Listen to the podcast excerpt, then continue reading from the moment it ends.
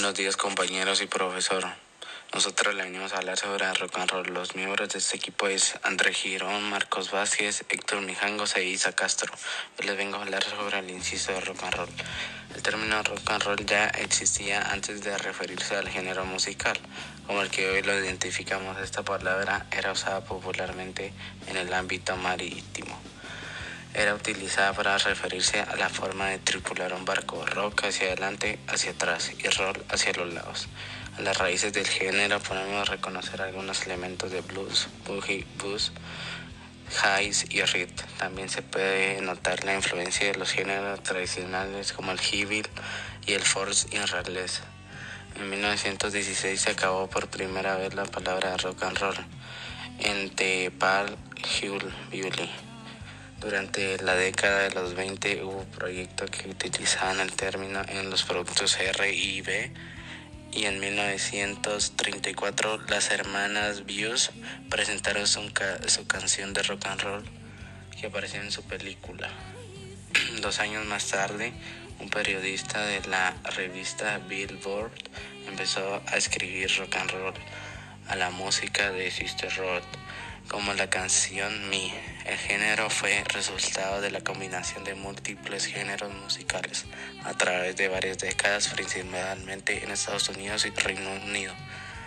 Parte del linaje emergético en el antiguo distrito Five Points en Nueva York a mediados del siglo XIX, donde se dio la fusión entre la música africana fuertemente rítmica y los géneros musicales europeos.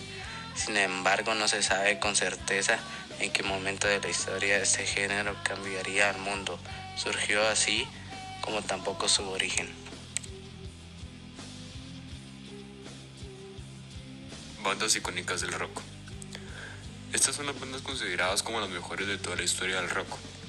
En el primer puesto está la banda de ópera rock art y hard rock, Queen, conformada por el icónico Freddie Mercury, música que hoy en día sigue siendo relevante y amada por los jóvenes oyentes. En 2018 se realizó el documental de toda la trayectoria de la banda. Como segundo puesto tenemos de nuevo a una banda británica con alto desempeño, The Rolling Stones. Era conformada por Brian Jones, Mick Jagger, Charlie Watts, Ian Stewart y Keith Richards, hasta 1962.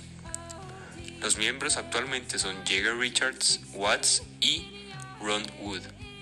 Considerados como una de las bandas más grandes e influyentes en el género, se encargaron de rejuvenecer el rock and roll, dándole su toque en los años 1975 en adelante. Por este último puesto, tenemos a la banda de rock psicodélico Pink Floyd, considerada como icónico cultural del siglo XX, no solo por su calidad de composición, música y espectáculos en vivo. En este puesto también es una de las bandas con más álbumes vendidos en todo el mundo, con una venta de 300 millones de álbumes vendidos, siendo de las bandas más aclamadas de la historia.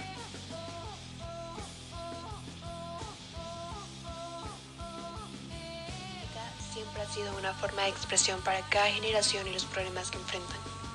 Con el rock nació toda una revolución musical y social. Esta clase de música apareció gracias a las dicotomías estructurales, las fisuras en las formas hegemónicas y las jerarquías como la educación, la religión y la autoridad de la ley.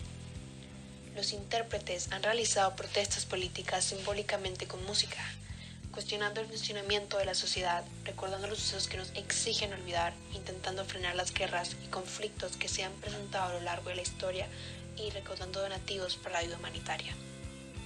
En la trayectoria del género nos encontramos con su característica más distintiva, la disconformidad.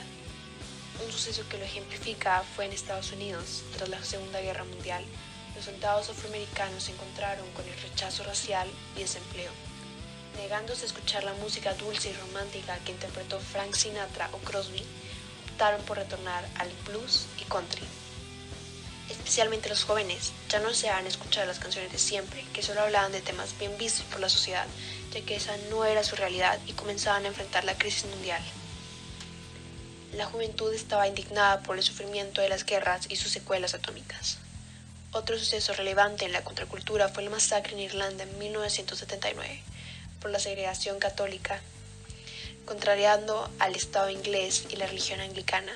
Fueron inspiración del manifiesto de la banda U2 en su canción Sunday Bloody Sunday. Cito: "No puedo cerrar los ojos y mantenerme al margen. ¿Cuánto tiempo tendremos que escuchar canciones como esta?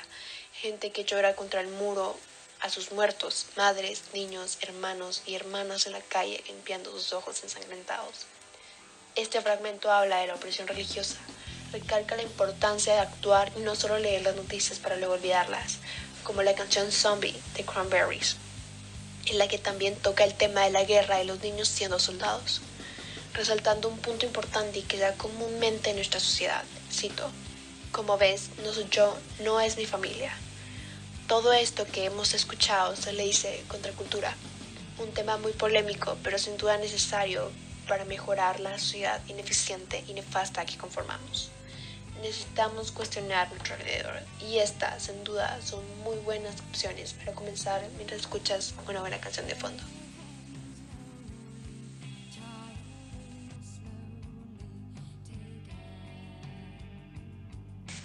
Hola, soy André Girón y les voy a comentar lo que yo creo que es la desaparición del rock.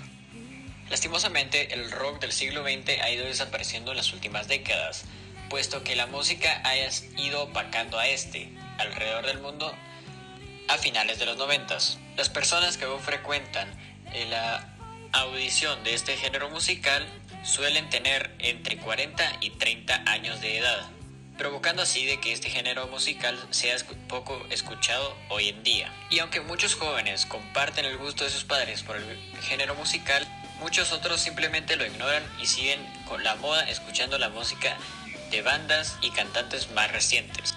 Pero aunque esté siendo muy opacado, este género musical va a vivir durante muchas décadas más.